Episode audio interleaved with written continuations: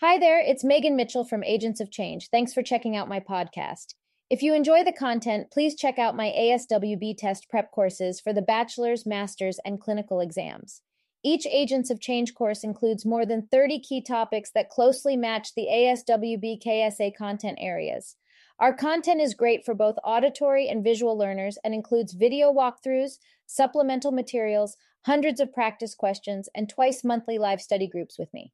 You can learn more and get 10 free practice questions at agentsofchangeprep.com.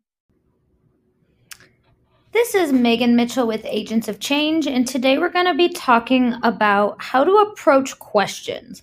So, this is going to be one of my social work shorts where I give you some brief, concise tips.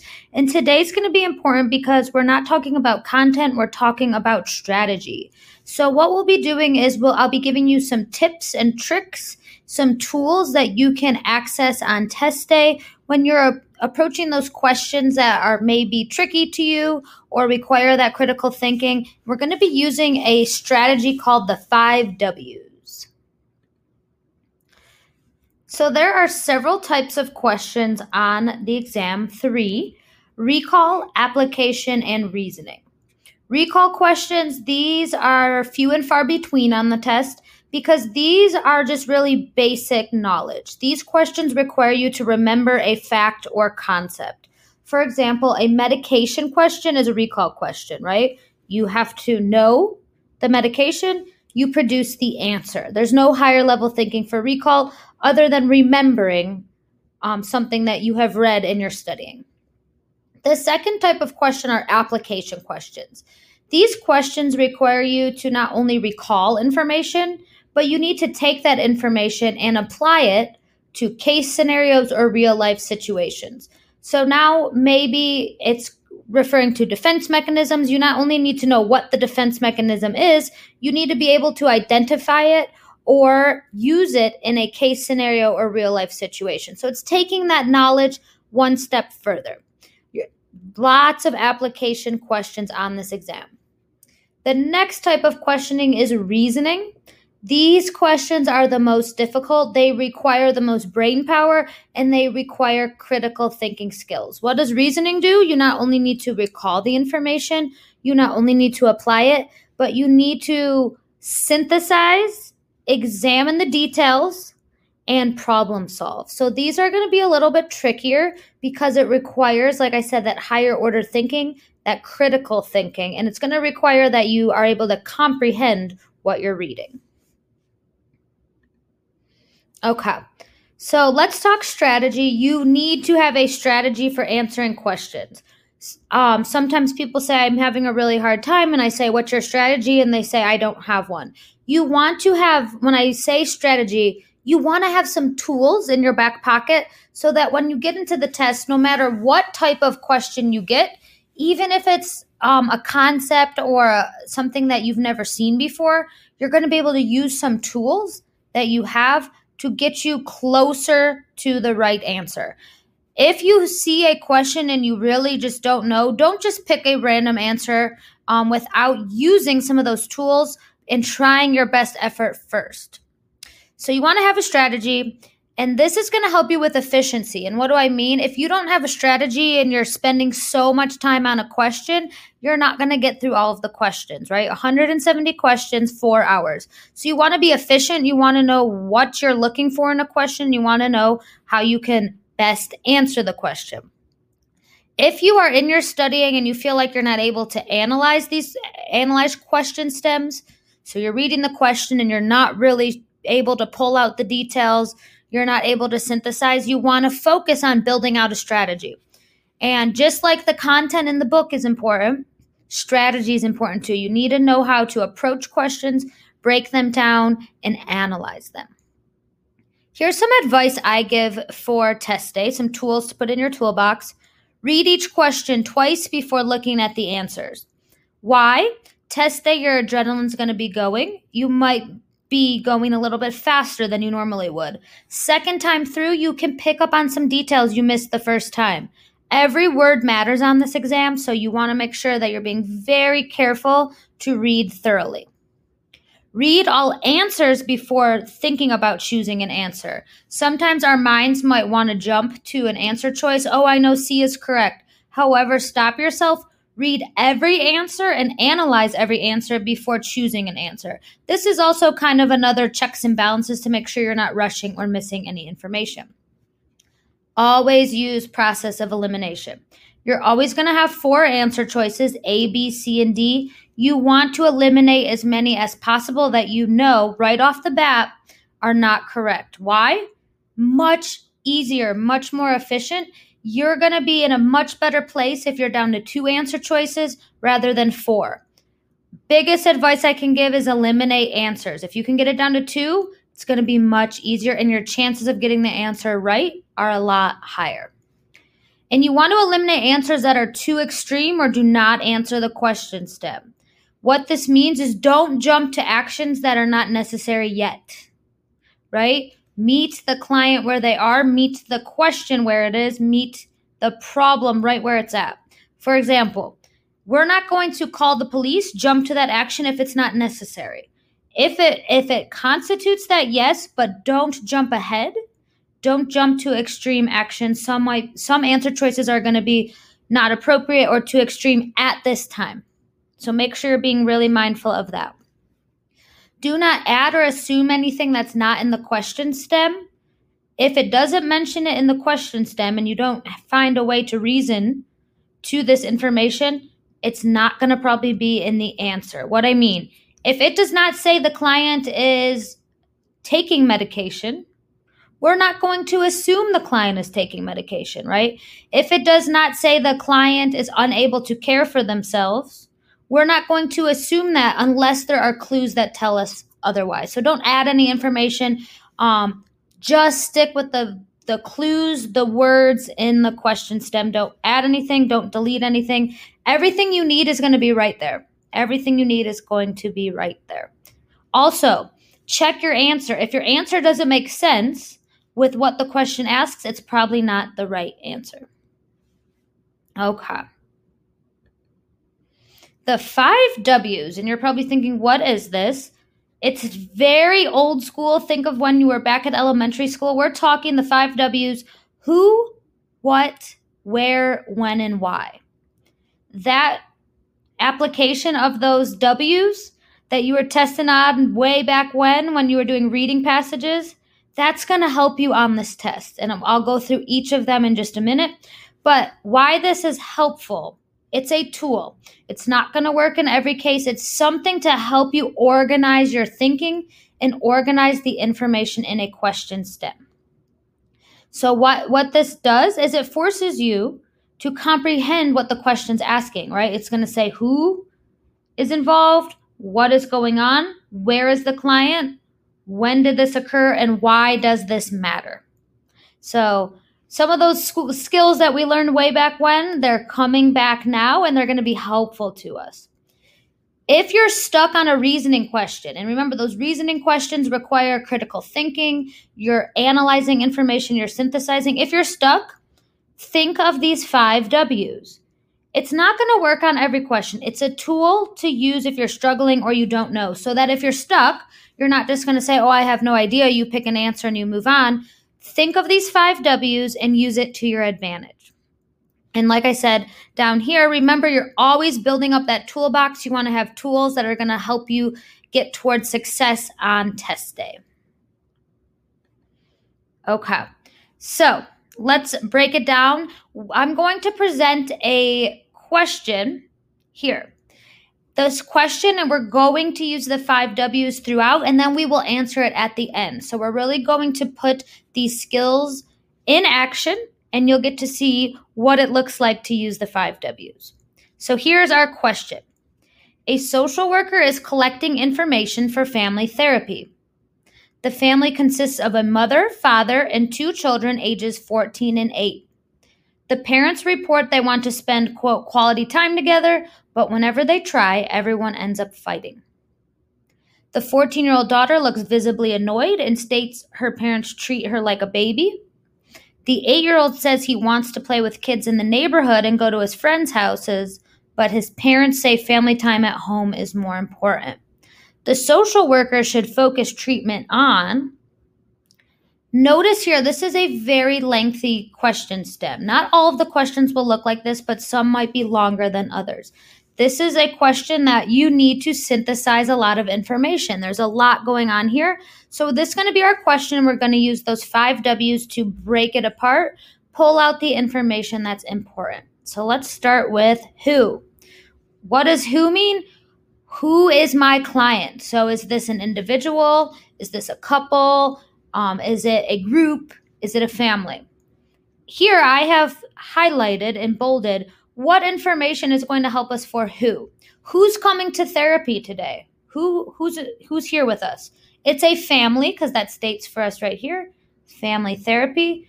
And family units can all be made up of different individuals. Here it's a mother father and two children. Ages matter too age 14 and 8 so we have a four person family here that is who our client is What? What here means what is the presenting problem? What is the question asking? What does the social worker need to do? So, here, what is the presenting problem? They're here for family therapy, right? Because they want to spend quality time together. And when they do, everyone ends up fighting. So, that's the presenting problem. What is the question asking? This is asking, what should the social worker focus treatment on? right? It's not asking um, what is the presenting problem. It's saying social worker needs to focus treatment. What should it be on? The last question to consider what does the social worker need to do, right? So, what do we need to do given this information that we're dealing with the family? They end up fighting. That is the what. Where? Very simple. What setting am I in? where is the client? So, are you in a hospital, school, inpatient? Are you in the office with the client? Are you in the home? Are you on the phone? Are you virtual? Where are you with the client? Notice in this question, there's no explicit information about setting or location. That's why not every single time will you get every piece of these five W's. So here, we don't know where we're at with the physical location. So we will move on to the next W.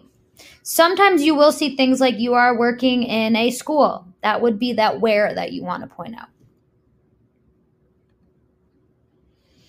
When. And when you are thinking of when, it's always time based, right? When did you meet this client? When did their therapeutic relationship begin? When did symptoms occur, if you have that information? Or when did the problem start? So here, the only time clue that we have, the only when information we have, is that you're collecting information for family therapy. That is going to require that you apply some knowledge. When do you collect information?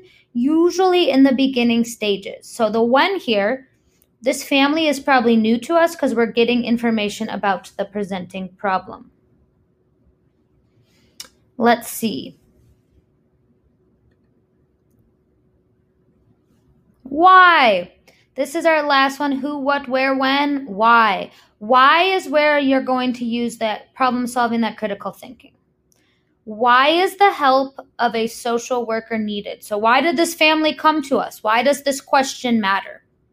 Why are these clues given to me? So, this is where you have to synthesize and analyze. So, let's read this again.